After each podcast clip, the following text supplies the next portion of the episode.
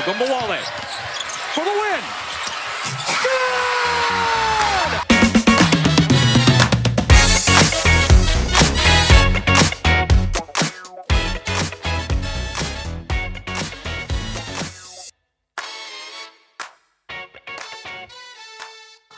Welcome to Locked On Women's Basketball. I'm your host, Howard Megdal. Reminding you, you can follow us on Twitter at Locked On WBB. Make sure you're listening to all my amazing colleagues, Eric Ayala and Amy Aldebert and Gabe Ibrahim, doing really great work covering the amazing world of women's basketball. Locked On Women's Basketball is brought to you, and this is not going to be a surprise, by Built Bar. Built Bar, the best tasting protein bar ever. Six new flavors caramel brownie, cookies and cream, cherry barcia, lemon almond cheesecake, carrot cake, apple almond crisp. I'll tell you, everything that Built Bar is doing is getting the praise of my mom, who is so excited about the fact that Built Bar is a sponsor of Locked On Women's Basketball. She loves the 12 originals, don't get me wrong. Coconut almond, raspberry, German chocolate, double chocolate, a particular favorite. Built Bar is great for the health conscious person. Peanut butter has 19 grams of protein, 180 calories, and only 5 grams net carbs. But I'm telling you, the new Built Bar package comes. My mom goes crazy about it. She can't wait to order, make sure she doesn't run low. Enjoy it as well. Don't just enjoy it, use the promo code LOCKED15, L O C K E D 1 5, and you'll get 15% off your next order. And remember, most important, tell them Grandma Myrna sent you. So there's a lot to unpack when we think back to last week's WNBA draft. I think the Dallas Wings did extremely well, bringing in multiple bids, making sure that they have perimeter depth covered as well. A lot to like in what they did. I think the Los Angeles Sparks did very well. I think it's hard to say that the Seattle Storm did well with the trade they made of the number one overall pick for Katie Lou Samuelson. And I come at this from a little bit of a holistic view that includes the fact that I am bullish on Katie Lou Samuelson's WNBA career. But you have to keep in mind it wasn't just trading Katie Lou for the uh, or trading the number one pick for Katie Lou. It was trading the number one pick and potentially four years on a rookie deal in a league where the salary cap is tight enough that a lot of teams are going with 11 instead of 12 players for what is effectively two years of Katie Lou's rookie contract, assuming you pick up the option, which I would figure they would, given the quality of player that she is. And so the question is really was it truly the case that nobody in this draft and that player's next four years was worth as much or more than two years of Katie Lou Samuelson? And there's enough talent in this draft that I'm hard pressed to believe that is the case. Those are some something that bears watching when we think back, sort of an under the radar aspect of the 2021 WNBA draft. But my, my main topic today, before I turn things over to the avail we had with her, is Arella Guirantes at Rutgers. And I know you're saying, oh, Howard, how hard is it to get you to talk about a Northeast kid who played in Jersey? And the answer is not hard. But I, I just want to talk about the numbers and the player and the background to try and make sense of why Arella Guirantes, who I believe was a top three player in this draft, if you do based on resume, makeup, you name it, ended up going 22nd overall. And you hear a lot of different things. And questions of how her interviews went, questions about, you know, was there something going on medically? You know, um, speculation that I think is unwise and unfair, but makes logical sense as to why people are bringing these things up. Because anybody who saw Arella Guirantes play at Rutgers cannot conceive of the idea that she should have gone 22nd in the 2021 WNBA draft. It boggles the mind. I'm boggled. And I've spoken to lots of people about this, in and outside the league. And my mind is still boggled. I have not been unboggled by what I have heard. Still boggled. And let's talk about why. And I'm going to give you as a comparison another highly regarded college player who slipped in the draft, and that was Megan Gustafson, who ended up going in the second round in the 2019 WNBA draft. And I remember watching her in the green room. This was back in olden times when you did things live instead of on Zoom. I remember her setting her jaw and being determined to say she was going to go prove a lot of people wrong. And I have to say she did. You know, she was a second round pick, but she ultimately, though she was cut originally, made the Dallas Wings roster, became a contributor. But the problems with Megan Gustafson's game were obvious. They were ones even she understood. I remember talking to her about this after she fixed them. She played in Iowa for Lisa Bluder, and she was a traditional five for Lisa. You might have seen a Mikan drill now and again on Twitter. And the league is moving towards bigs being versatile. There's a reason why Natasha Mack draft dropped to 16. I actually asked Natasha Mack about this after, about her ability to stretch the floor, and she said she wasn't asked to do it at Oklahoma State, but she is very capable, she says. And listen, Chicago style getter. In practice, they'll be able to find out right away. Let her defend Candace, let Candace defend her. We'll get some answers pretty fast. So will James Wade. I just don't get them faster than we will. Sadly, those will be closed practices for us in the media. But the bigger issue there was what kind of fit do you have at the WNBA level? And so there were real questions that Gustafson had to answer. Went out, built her game, fixed them, and she's done so. There are no questions like that for Arella Guirantes. There are no questions like that. Arella Guirantes is a big guard. A big guard. Her size is going to allow her to play defensively against the ones and the twos to be able to handle playing point guard. She came back to school and she elevated her assist percentage from 20% as a junior to 27.3% as a senior, 134th in the country.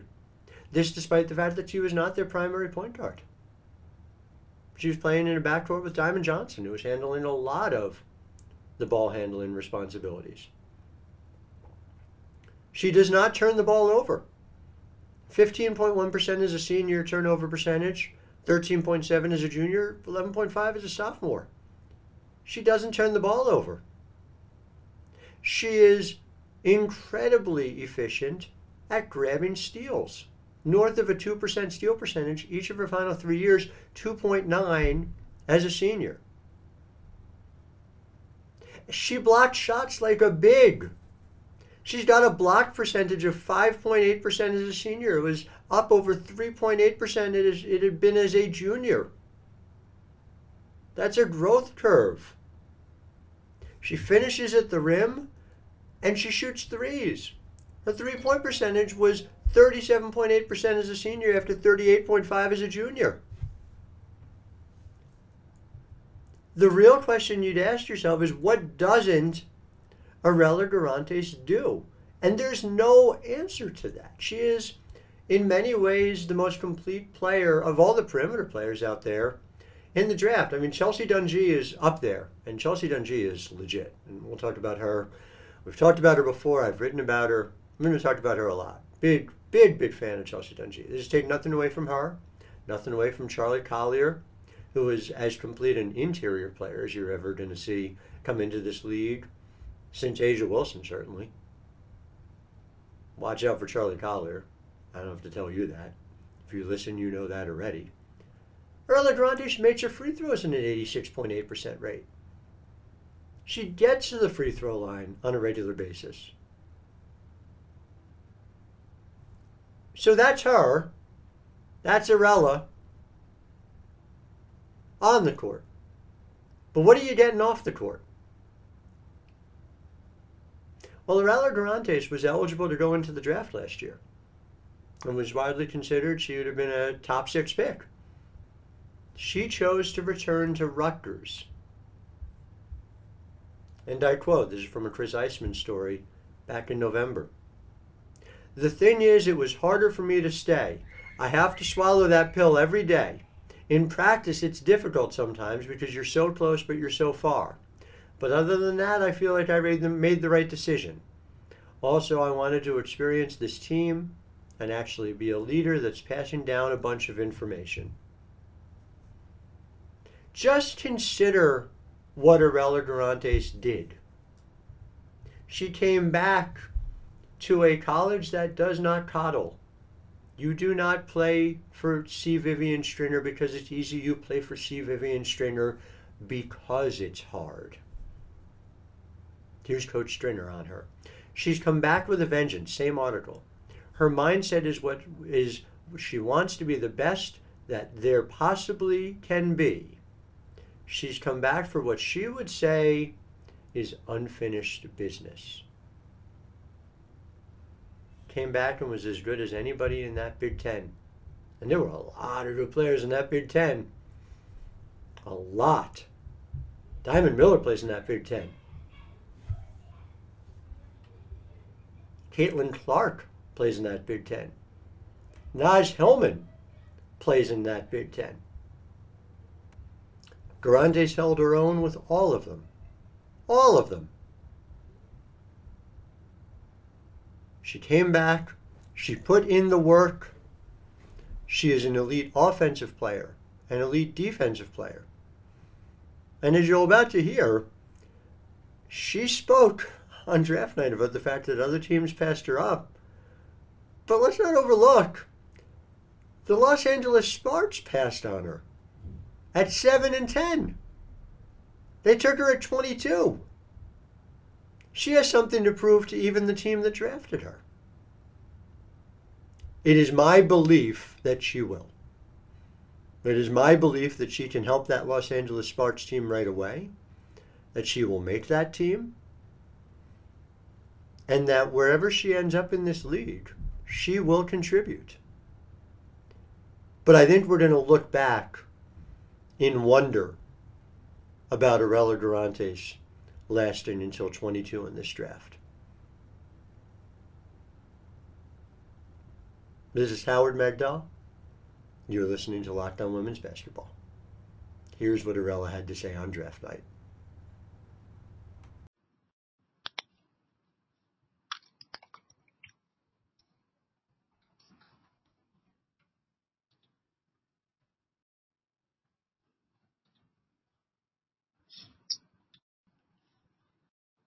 and we are going to start. We are joined, we're going to start with Sue Favor and then Denise Gonzalez. Once again, first two questions in order for Arella Guirantes, Sue Favor and Denise Gonzalez.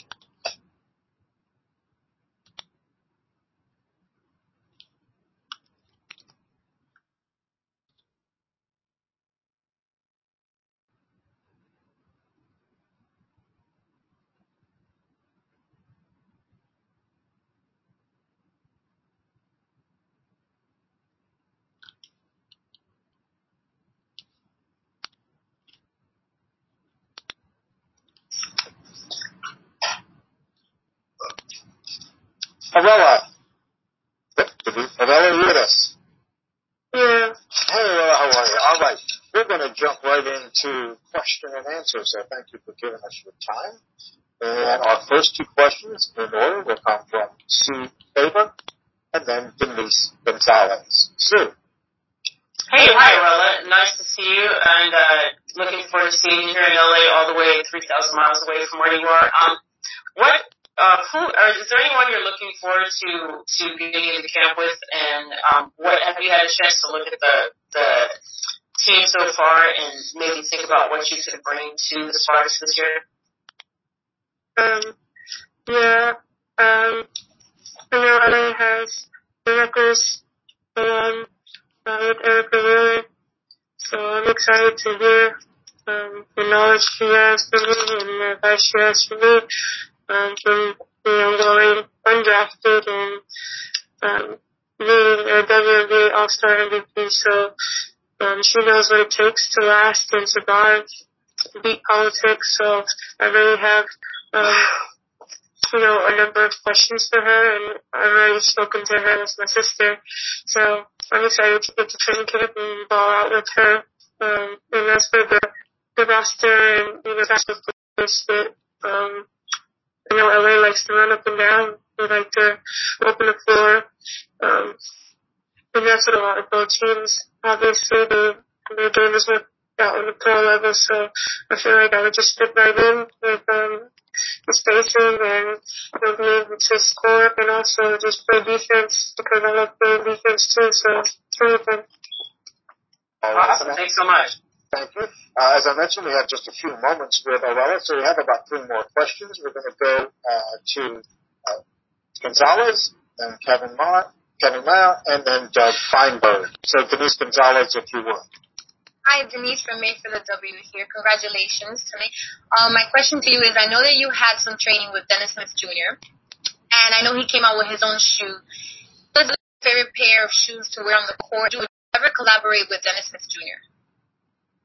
Um, personally, yes. Um, uh, working out with this, this summer was a, really, a, a great blessing. You know, he brought physicality to me, challenged me, um, and we had a lot of fun.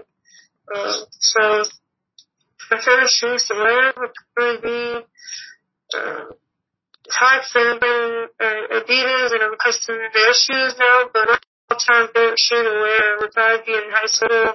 I really love Um, um, but also I know uh, Dennis is coming out and he's, you know, creating his own path. I love trendsetters. I love people that, you know, go against status quo, um, and make their own path. So of course, you know, I would definitely support not only a friend, but a trendsetter. Thank you. All right, thank you. Uh, next two questions on deck. We're going to start with Kevin Mayer, and Kevin, you're going to be followed by Doug Banker. Kevin, you're up with it all. Hey, Real, it's Kevin from News 12 again. Great to see you. Congratulations. Uh, obviously, you had probably had to wait a little longer than you expected. What was the wait like for you? And did the moment still live up to what you thought it was going to be? Um, the wait was terrifying. Um, yeah, the wait was terrifying. Um, it was just a bunch of emotions flying around. I didn't know um, because we, we talked to coaches and, you know, they're selling you a dream. And, um, so, you know, to not see, you know, other things happen from the other side and, um, just being kind of left out on the island. Um, I can't say I'm not used to it. um, but, you know, it's, it's okay. Um, you know, God, God has a plan for me and, you know, he doesn't, he doesn't play about me at all. So, you know, 11 teams that miss out, that's fine. All right. Thank you, Kevin. And Arella, we have one more question for you. That's going to come from Doug Feinberg. That is Doug. Hey, Arella, it's good to see you again. Doug Feinberg, AP. Um, I'm guessing you use this as motivation. Coach Fisher, just on his press conference, said he was thrilled that you were still available for him at that pick, and just he was so ecstatic and get a chance to draft you and potentially coach you. Just how much is this going to motivate you falling to where you did to against other teams to make the WNBA? Um, I didn't need any more motivation, that was it. Um, so definitely poked a nice little bear. Um, it's like that feeling you don't get picked at the park and you're last pick and you, you know you can play. And for somebody to take a chance. Um, I'm, I'm grateful for the chance that I have. Um, but yeah, I'm definitely, I don't need any more motivation for sure. All right. Well, hey, thank you so much and congratulations. Welcome to the NBA. Thank you.